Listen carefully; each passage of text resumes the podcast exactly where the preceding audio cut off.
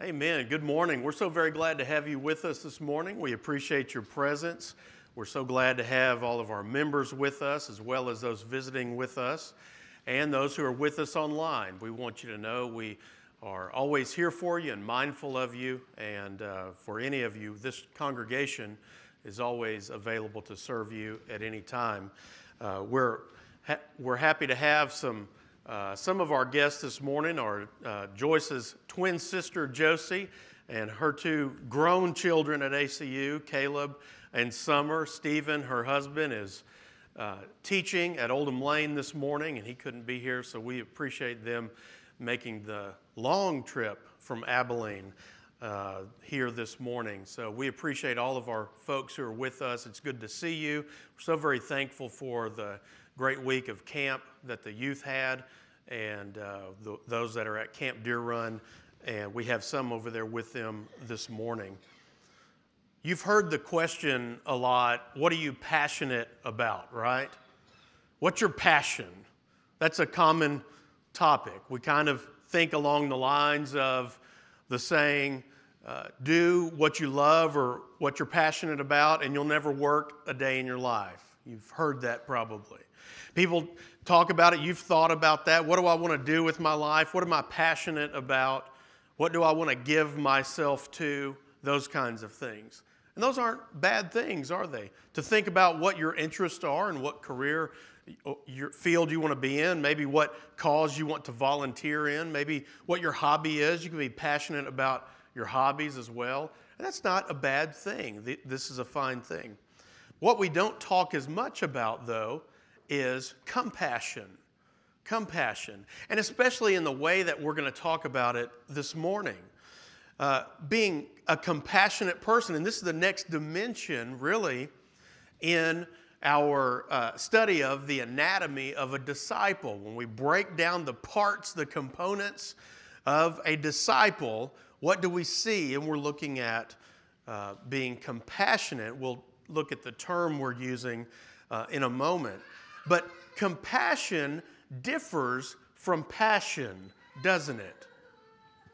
And, and, and, if so, then how does it differ from passion? Well, it differs because compassion is feelings you are having towards others, whereas passion is something about your feelings. And again, that's not inherently bad. It's what you want to do. And we usually think about career field, maybe interests, uh, volunteering, those kinds of things, and that's all good. But compassion is feelings you have towards and for others. It's a feeling of sympathy towards the condition of another person. They're suffering in some way and your feelings motivate you to want to do something to alleviate that suffering, to do something about it. And so, your compassions, as we're going to look at, is a way in which you engage the world, how you interact with the world. God's design for you, for the Christian, for the follower of Christ, is for your actions to flow out of a humbly submitted heart, as we've been talking about, a biblically formed mind that make godly choices to be compassionate toward those who are lost and hurting. And that's the way we're looking at it this morning. So, intentional blessing is our next uh, dimension or part or component that we're looking at in the anatomy of a disciple. To be an intentional blessing. And this outer ring, this last ring, uh, represents our compassions. Okay, the things we're compassionate about. That's what this is about. So let's look at the idea of intentional blessing. And, and that, that's where our compassions are, what we are motivated to do for others. Let's look at this from a few different angles. First of all, let's look at it uh, from the perspective of God. And that God is all, has always been, continues to be, one who is, uh, uh, gives blessings intentionally. He, he, he gives with intentional blessing, blessings. So look at creation. We see in creation from the very beginning, intentional blessing. Look at Genesis chapter 1 and starting in verse 26. Then God said, Let us make man in our image after our likeness and let them have dominion over the fish of the sea and over the birds of the heavens and over the livestock and over the, uh, all the earth and over every creeping thing that creeps on the earth. So God created man in his own image. In the image of God, he created him male and female. He created them. And God blessed them, and God said to them, Be fruitful and multiply and fill the earth and subdue it and have dominion over the fish of the sea and over the birds of the heavens and over every living thing that moves on the earth. So God created us, we see from the beginning, God created humans to be physical, tangible, visible representations of Him. That's what he said. Let us make man in our image and our likeness. He said, I want, I want human beings to represent, to resemble, to be the tangible uh, uh, representation of God. Not that we are God or gods or uh, little gods in any way, but they are, we are His creation. And after He made human beings, he, he looked at His creation and said, It is very good. And so, not only were Adam and Eve blessed to be created by God and to be in His image and in His likeness, but God dwelt with them, walked with them in the perfect Garden of Eden. Sometime after the fall in the garden, God continually uh, blessed with intention his people because we all were his creation. So even after the fall, God, God said, I, I want to continually, intentionally bless the people because all he ever wanted was his creation to love him like he loves them and to be in relationship with them. And so we see in Genesis 12, 1 through 3, that God made a special covenant with Abram that he would bless him and the world. And we, we read that now the Lord said to Abram, Go from your country and your kindred and your father's house to the land that I will show you.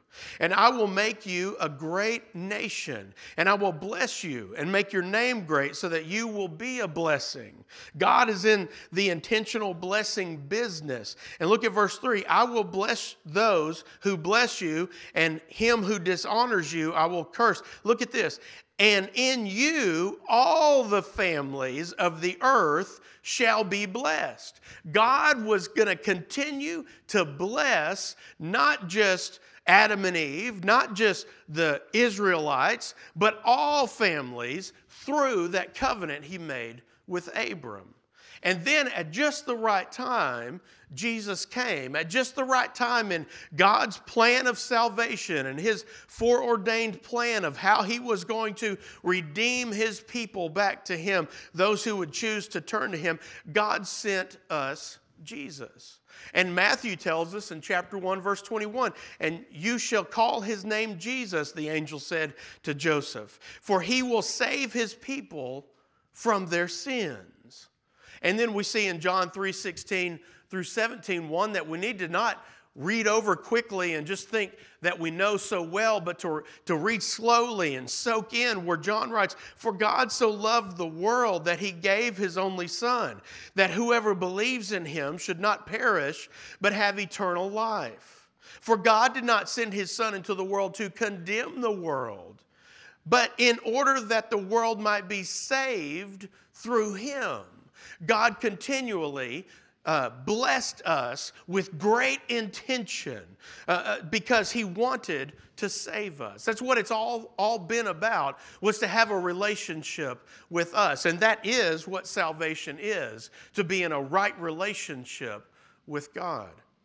Now we, we can look at jesus' ministry of intentional blessings, Jesus' ministry of an intentional blessings. And with almost every turn of the page of the Gospels, you see Jesus intentionally blessing somebody in some way. And we never see that he stops and says, "Okay, are you gonna are you gonna appreciate this blessing? Are you gonna stay faithful to this blessing? Uh, what are you gonna do with this blessing? Well, uh, how well do you know me? Do you uh, do you uh, bow down and worship me? Are you gonna uh, uh, love me and live for me?" He, he, he didn't he didn't scrutinize and and have all this criteria. He just blessed people all the time. Now, he taught the good news of salvation for sure. And he would tell people what that was, and he would say, and go and sin no more. But he, he constantly blessed people from all over, everywhere he went. It didn't matter that they weren't friends or family or even acquaintances, he was constantly an intentional blessing. Uh, when he began his public ministry, he walked into the synagogue. He grabbed uh, uh, the, the, the scroll, and Luke tells us in chapter 4 that he stood up to read. Look at verse number 17. And the scroll of the prophet Isaiah was given to him. He unrolled the scroll and found the place where it was written The Spirit of the Lord is upon me, because he has anointed me to proclaim good news to the poor. He sent me to proclaim liberty to the captives and recovering of sight to the blind, and set at liberty those who are oppressed, to proclaim the year of the Lord Savior. What Jesus' mission was to, was to seek and to save the lost, but along the way, he blessed and healed in physical ways all the time. And, and his ministry, he's reading here, would, would fulfill the prophecy of the Old Testament scripture. One time when Jesus went to Jerusalem, uh, after he passed by, he passed by a lame man who'd been lame for 38 years. Laid there lame every day. And in verse 7 of John chapter 5, uh, we see that the sick man answered after Jesus said, Do you want me to heal you? And the sick man answered, Sir, I have no one to put me in the pool where the water is stirred up. And while I'm going, another steps down before me because they believed an angel would uh, come down and, and touch the water and heal whoever uh, uh, was in the water. Look at verse number 8. Jesus said to him, Get up and take up your bed and walk. And at once, the man was healed, and he took up his bed and walked. Over and over and over again in the Gospels, we see Jesus healing and blessing and providing for, feeding uh, the lost and the hurting as he taught about the kingdom of God. In fact, Jesus blessed and healed so many people that John tells us in John 21 25. Now, there are also many other things that Jesus did. Were every one of them to be written, I suppose that the world itself could not contain the books that would be written. Written about what? How Jesus did nothing but intentionally bless people everywhere he went. But it's important to understand the reason why Jesus did all of these miracles, why he was an intentional blessing in, in a physical way so much. John tells us in chapter 20, verses 30 and 31. Now, Jesus did many other signs in the presence of his disciples, which are not written in this book. Verse 31. But these are written, the ones that were written, are written, John tells us, so that you may believe that Jesus is the Christ, the Son of God, and that by believing you may have life in his name. So, why did Jesus walk around intentionally blessing people everywhere he went? Because he wanted people to believe that he was who he said he was, like he read from Luke chapter, that we see in Luke chapter 4 from Isaiah, that he was the Messiah, the promised Savior, the promised one, the, the, the one who brought salvation, and they needed to believe his message of salvation, the gospel message, that if they uh, would follow follow him, they would have forgiveness and salvation in heaven. So now Jesus' disciples then should be intentional blessings, don't you think? You see, if God is an intentional, uh, in the business of being an intentional blessing, and, and if Jesus then, while in his ministry on earth, was an intentional blessing constantly, then it only makes sense That followers of Christ, learners, we, we, we learned what that word means disciple, learners of Christ, Christians would be also intentional blessings in their lives. Look at John chapter, 1 John chapter 2 verse 6. John writes this.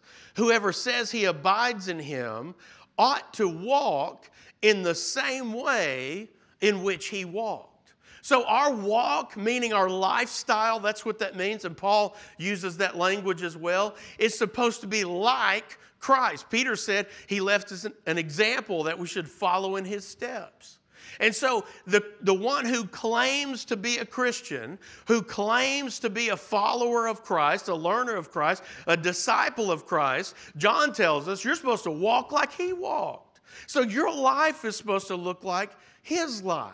And that's why we're studying this subject about being a disciple. So we can, we can learn better how to do this, how to be a Christian the way Christ would uh, have us to be. Matthew tells us that how we bless others while on this earth, in this life, has a lot to do with how we're judged on Judgment Day. Look at Matthew chapter 25 when this one's a little bit longer. Look at verse 31 when the son of man comes in his glory and all the angels with him then he will sit on his glorious throne. Before him will be gathered all the nations and he will separate people one from another as a shepherd separates the sheep from the goats. And he will place the sheep on his right, but the goats on his left. Verse 34 Then the king will say to those on his right, Come, you who are blessed by my Father, inherit the kingdom prepared for you from the foundation of the world. For I was hungry and you gave me food. I was thirsty and you gave me drink. I was a stranger and you welcomed me. You were an intentional blessing, he's saying. Verse 36 I was naked and you clothed me. I was sick and you visited me. I was in prison and you came to see me. Then the righteous will answer, saying, Lord, when did we see you hungry and feed you, or thirsty and give you drink? And when did we see you a stranger and welcome you, and naked and clothe you? And when did we see you sick and in prison and visit you? And the king will answer them, Truly I say to you, as you did it to one of the least of these brothers, you did it to me. So as you were an intentional blessing to people around you, you did it to me, is what Jesus is telling them on Judgment Day. And on the other side of that, in verse 41, Matthew tells us, Then he will say to those on his left, Depart from me, you cursed into eternal fire prepared for the devil and his angels. For I was hungry, and you gave me no food. I was thirsty, and you gave me no drink. I was a stranger, and you did not welcome me. Naked, and you did not clothe me. Sick and in prison, and you did not visit me. Then they also will answer, Lord, well, when did we see you hungry and thirsty, or a stranger, or naked, or sick, or in prison, and not minister to you? And Jesus says in verse 45, Then he will answer them, saying, Truly I say to you, as you did not do it to one of the least of these, you did not do it to me. You were not an intentional blessing. The way God is, the way Jesus is, you were not that way. And these will go away into eternal punishment, but the righteous into eternal life. Now, it's interesting that nowhere in this discussion, this particular discussion, does Jesus mention doctrine. That's important.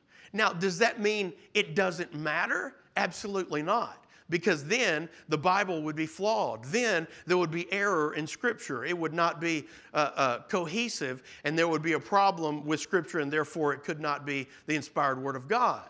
So you look at it at Scripture as a whole on that subject. But right here, what Jesus is doing is he's highlighting the importance of being an intentional blessing.